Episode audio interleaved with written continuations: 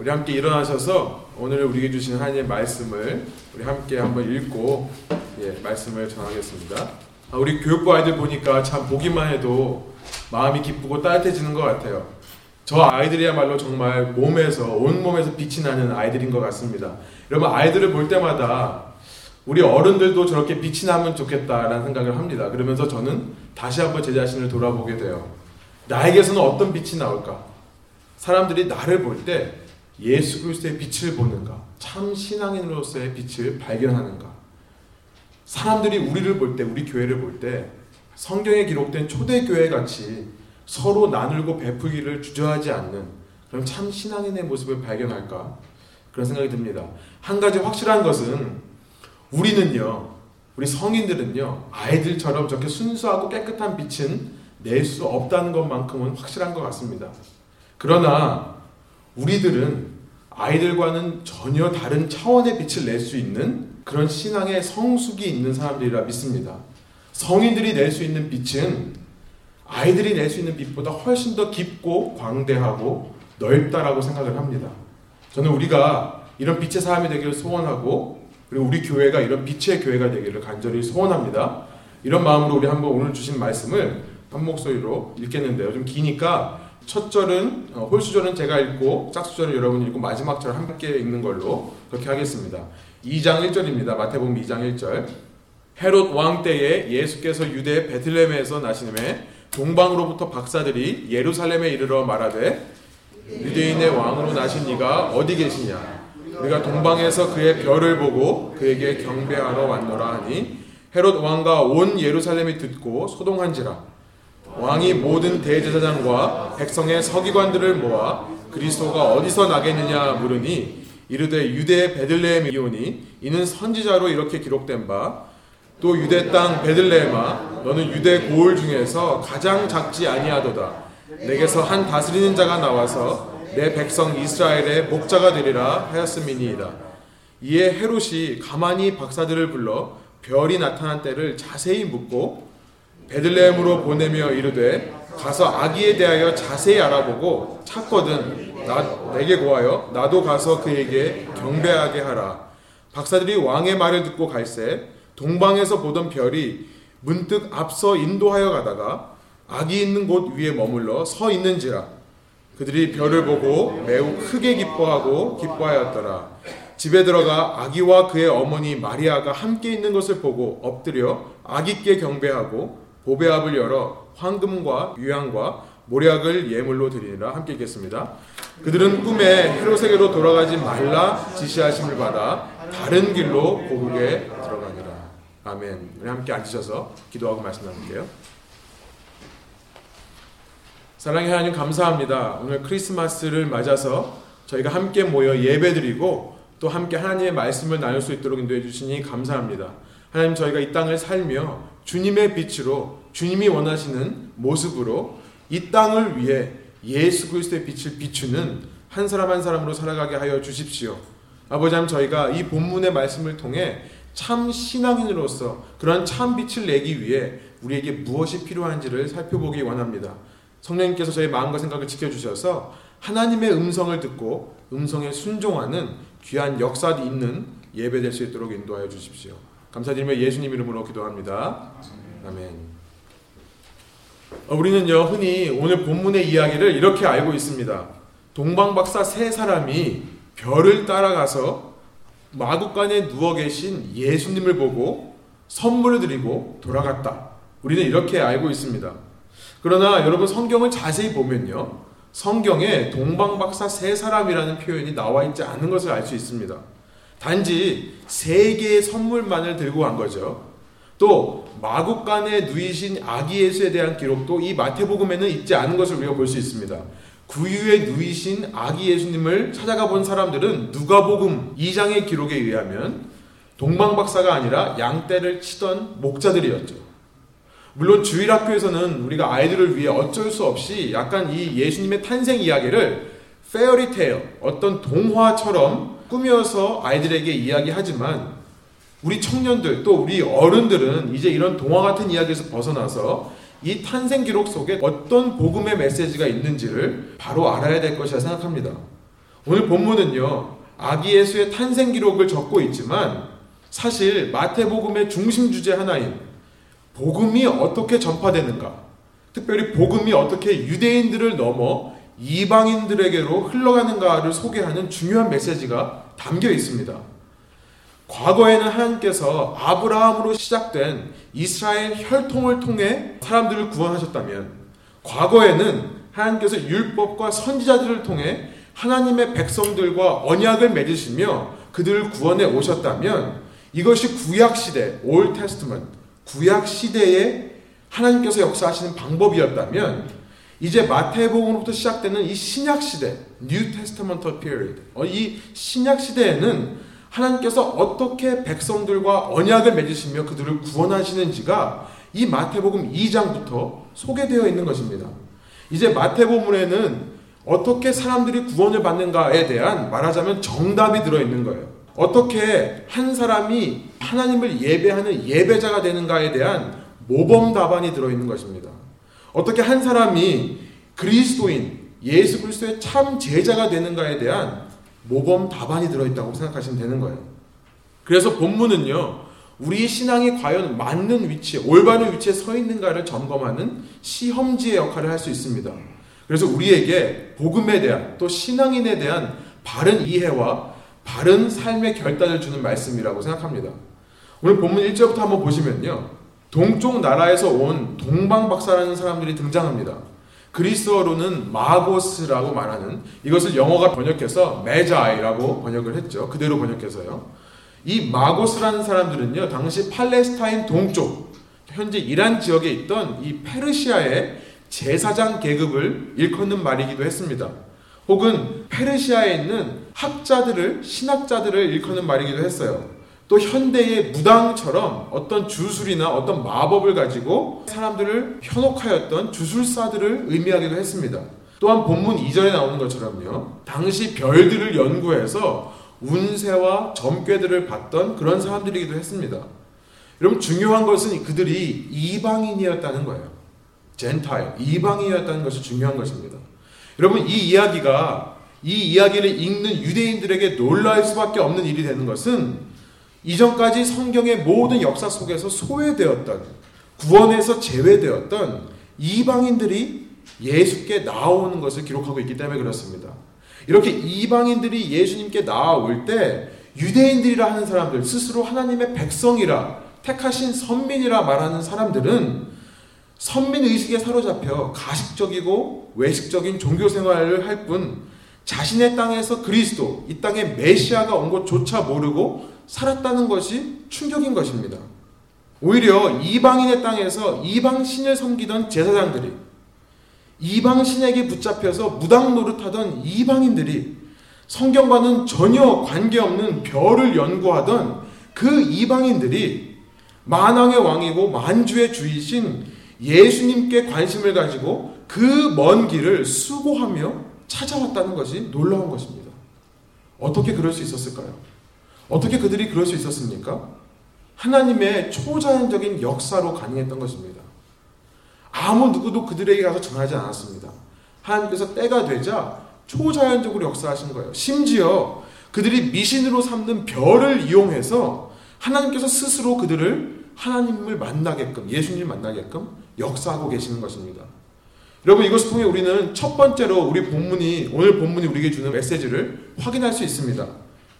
이 땅에 그리스도로 임마누엘로 오시는 예수님은 분명 유대인으로 오셨지만 유대인들에게서 머무시는 분이 아니라는 거예요.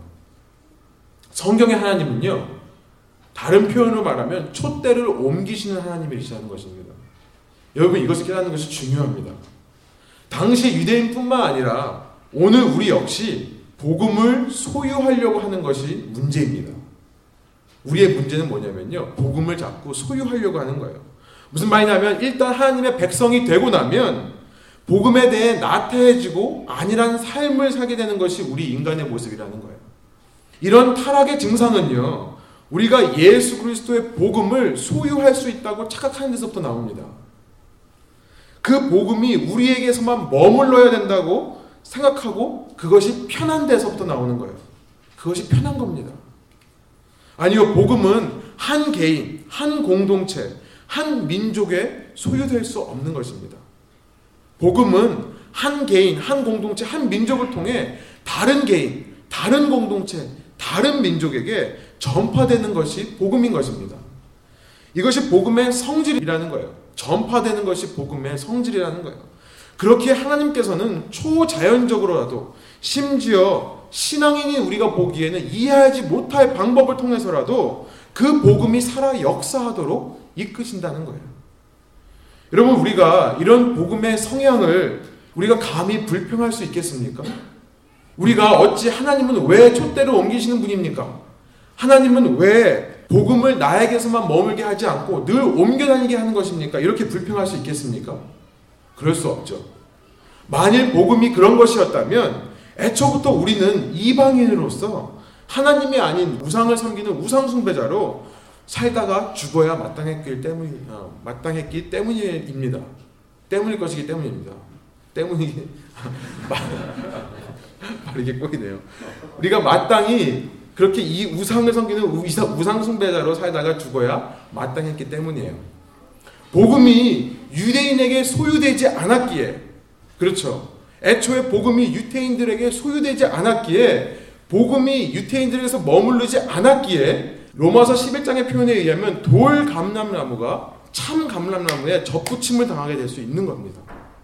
그랬기에 우리는 결코 우리의 믿음을 자랑할 수 없는 거예요. 하나님께서 우리의 믿음을 주신 것을 우리가 자랑할 수 없는 거예요. 믿음은 오직 각 사람의 분량대로 하나님께서 나눠 주시는 하나님의 선물이기 때문인 것입니다. 자랑할 수 없기에 다른 말로 말하면 불평할 수도 없다는 것입니다. 여러분 그래서 우리는 본문을 통해 참 신앙인이 어떤 사람인가 그 모범 답안을 찾을 수 있는 것입니다. 첫 번째로 참 신앙인이란요. 이러한 복음의 성질에 대해 깨어 있어서 초심을 잃지 않는 사람을 말해요. 어떻게 하나님을 믿는 사람 믿는다는 사람들이 이 세상 속에서 안일하게 살 수 있겠습니까?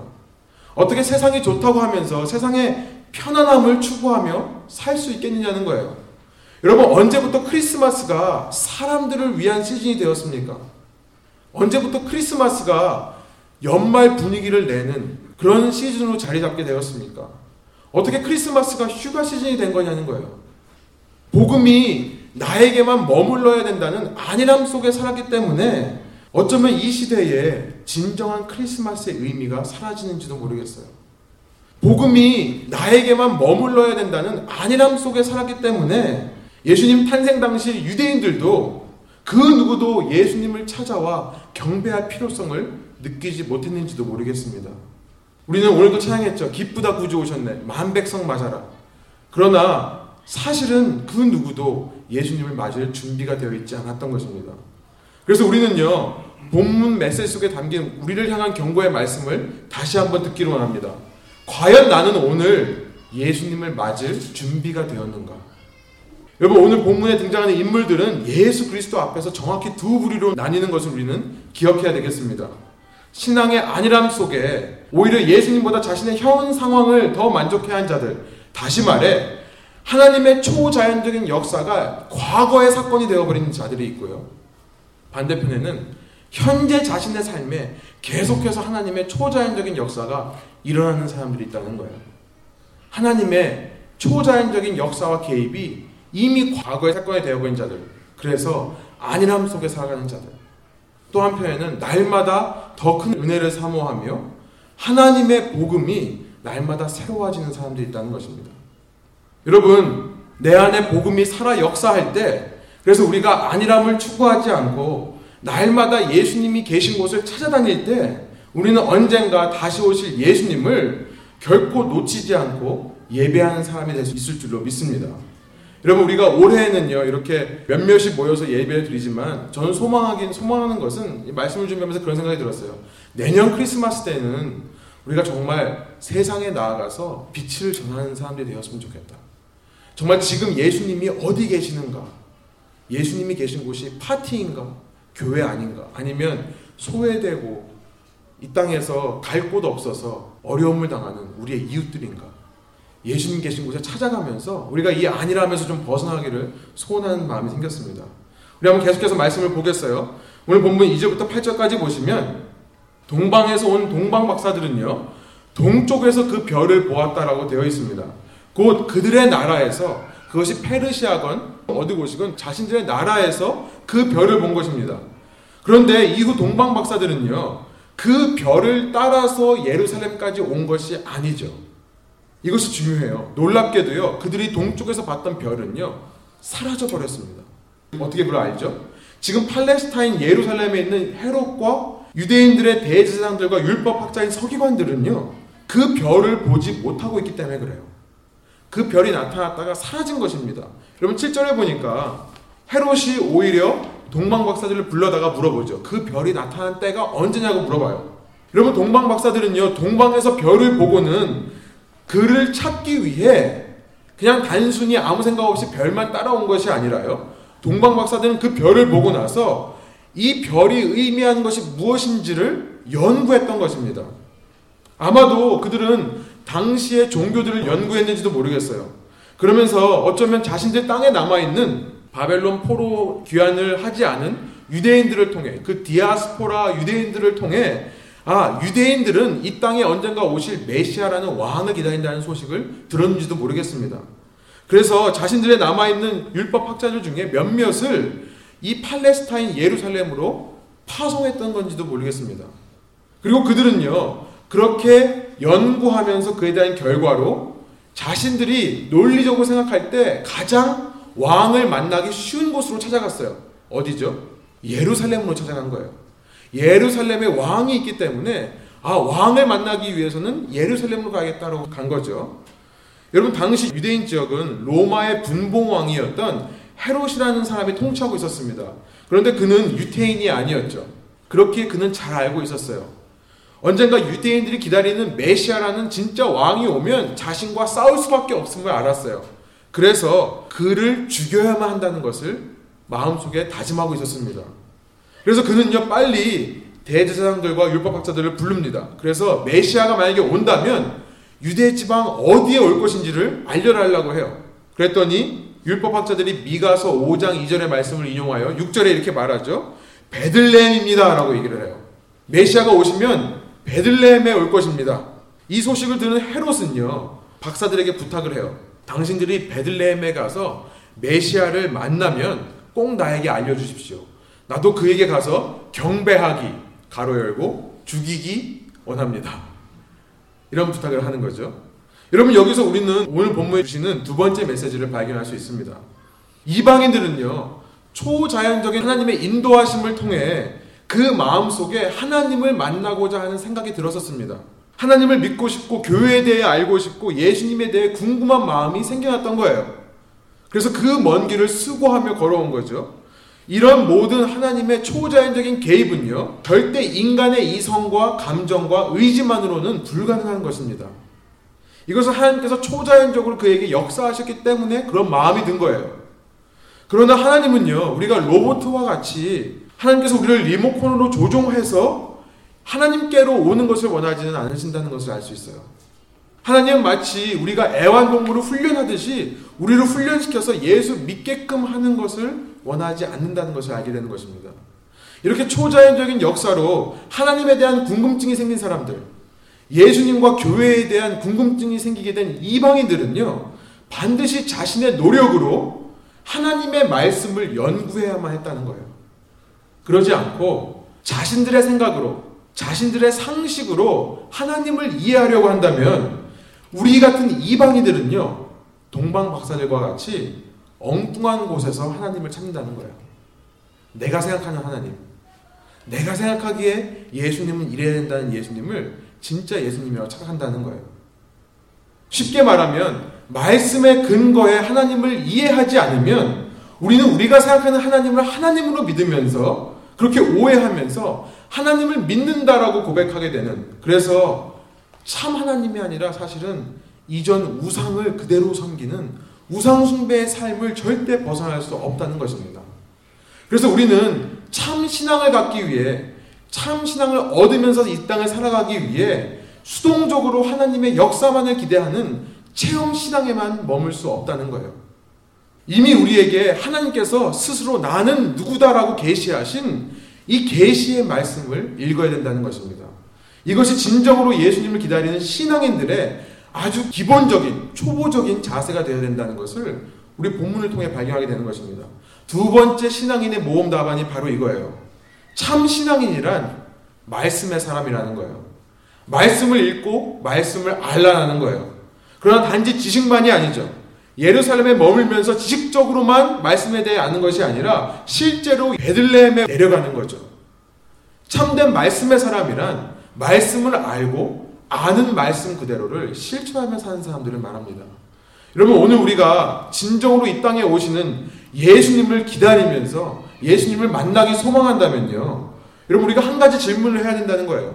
우리가 과연 예수님이 이 땅에 오셨을 때 그 예수님을 만난다 하더라도 그 예수님을 예수님으로 알아볼 수 있겠느냐는 거예요. 우리가 예수님을 알아볼 수 있는 유일한 근거는요.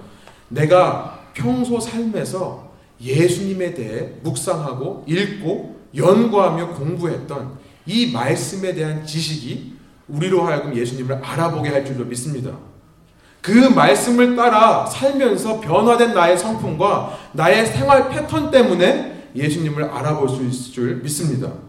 여러분, 우리에게 새해가 주어진다면요. 또 한 해의 삶이 주어진다면 말씀을 붙잡는 한 해가 되기를 소망합니다. 이런 마지막으로 9절부터 12절을 보시면 이렇게 동방박사들이 하나님의 말씀을 통해 이제 베들레헴이라는 동네에 가야 된다는 사실을 깨달았을 때 놀라운 사건이 또 벌어져요. 9절에 보니까 이렇죠. 자신들이 동쪽 나라에서 봤던 그 별이요. 다시 나타납니다. 이제서야 나타나는 거예요. 그것도 서쪽 팔레스타인 지역에 나타나는 거예요. 자신들의 눈앞에 나타나는 거예요. 10절. 그래서 그들은 크게 기뻐하고 기뻐했다라고 돼 있어요. 왜냐하면 그 별을 본 것을 통해 아 이분이 진짜 메시아가 맞구나라는 것을 확인했기 때문에 그래요.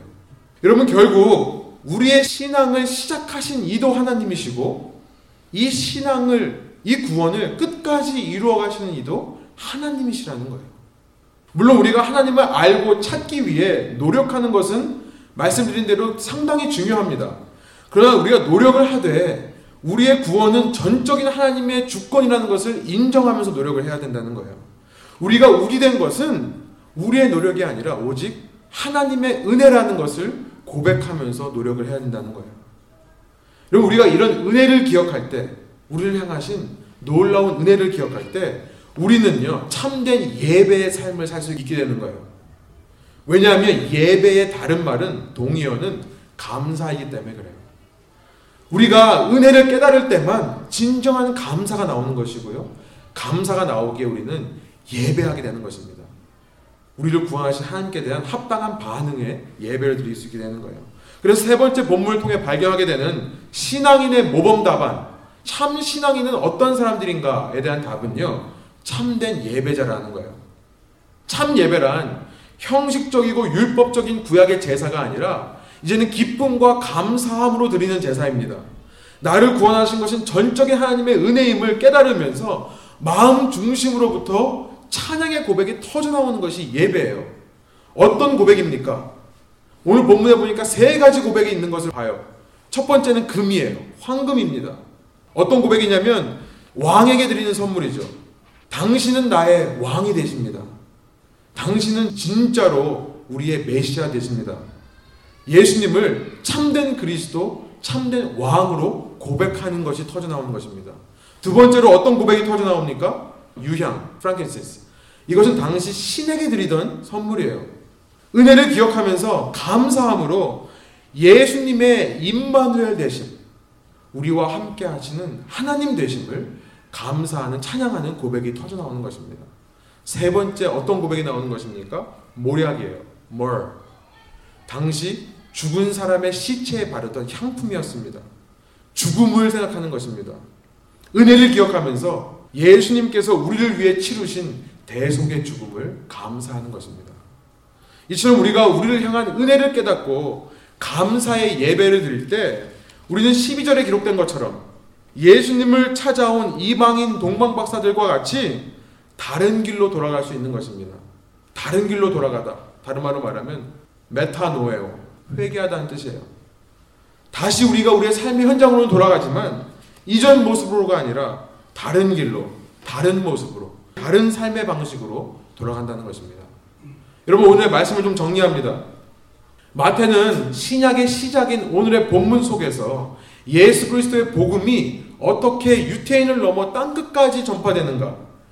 마태복음 마지막에서 말씀하시는 예수님께서 말씀하신 지상 명령처럼 어떻게 제자들이 모든 민족을 제자 삼을 수 있는가에 대한 표준을 제시하는 것입니다. standard를 제시하는 거예요. 그러면서 우리에게 참 신앙인의 모범 답안을 제시하고 있습니다. 참 신앙인은 어떤 사람인가? 여러분 이 마태의 기록은 단지 예수님의 탄생을 담은 신화나 동화의 이야기가 아니라 신앙의 지침서이라는 거예요. 신앙의 지침서.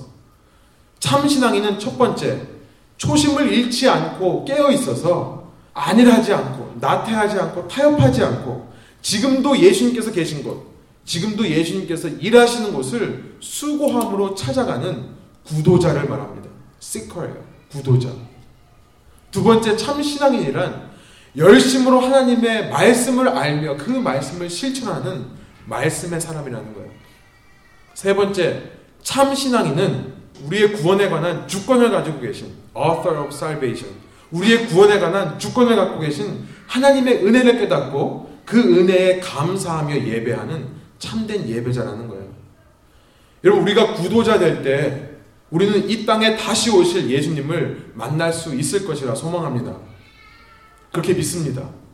우리가 말씀의 사람으로 우리의 전 인격을 훈련할 때 그렇게 다시 오실 예수님을 우리가 만나 알아볼 수 있으리라 믿습니다. 우리가 참된 예배자가 될 때에만 우리는 그렇게 이 땅에 다시 오신 예수님을 만나 알아보고 나서 영원토록 그만 예배하는 천국의 삶을 소유할 수 있을 줄로 믿습니다. 이런 은혜의 역사가 성탄을 맞은 우리 레분교회에게 충만히 임하기를 축복드립니다. 함께 기도하시겠습니다. 제가 기도하겠습니다.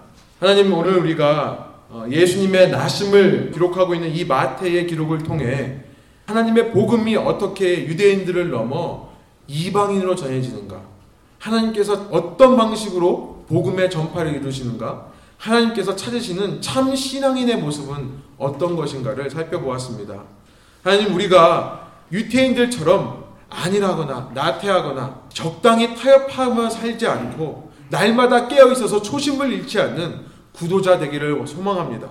그래서 지금도 예수님께서 일하고 계신 곳, 예수님께서 계신 곳을 저희가 수고하며 헌신하며 찾아가 주님의 빛을 전하는 구도자 되기를 소망합니다.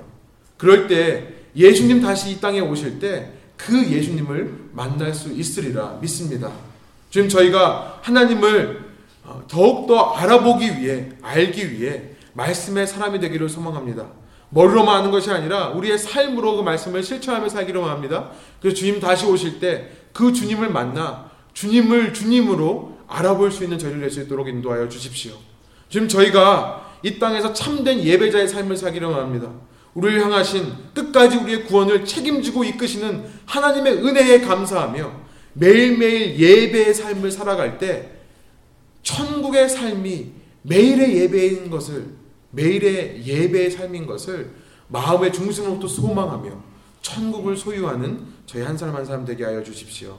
감사드리며 예수님의 이 땅에 오심을 환영하며 축하드리며 예수님 이름으로 기도합니다. 아멘. 우리 주기도문으로 함께 예배를 마치겠습니다. 하늘에 계신 우리 아버지여 이름이 거룩히 여김을 받으시오며 나라가 임하옵시며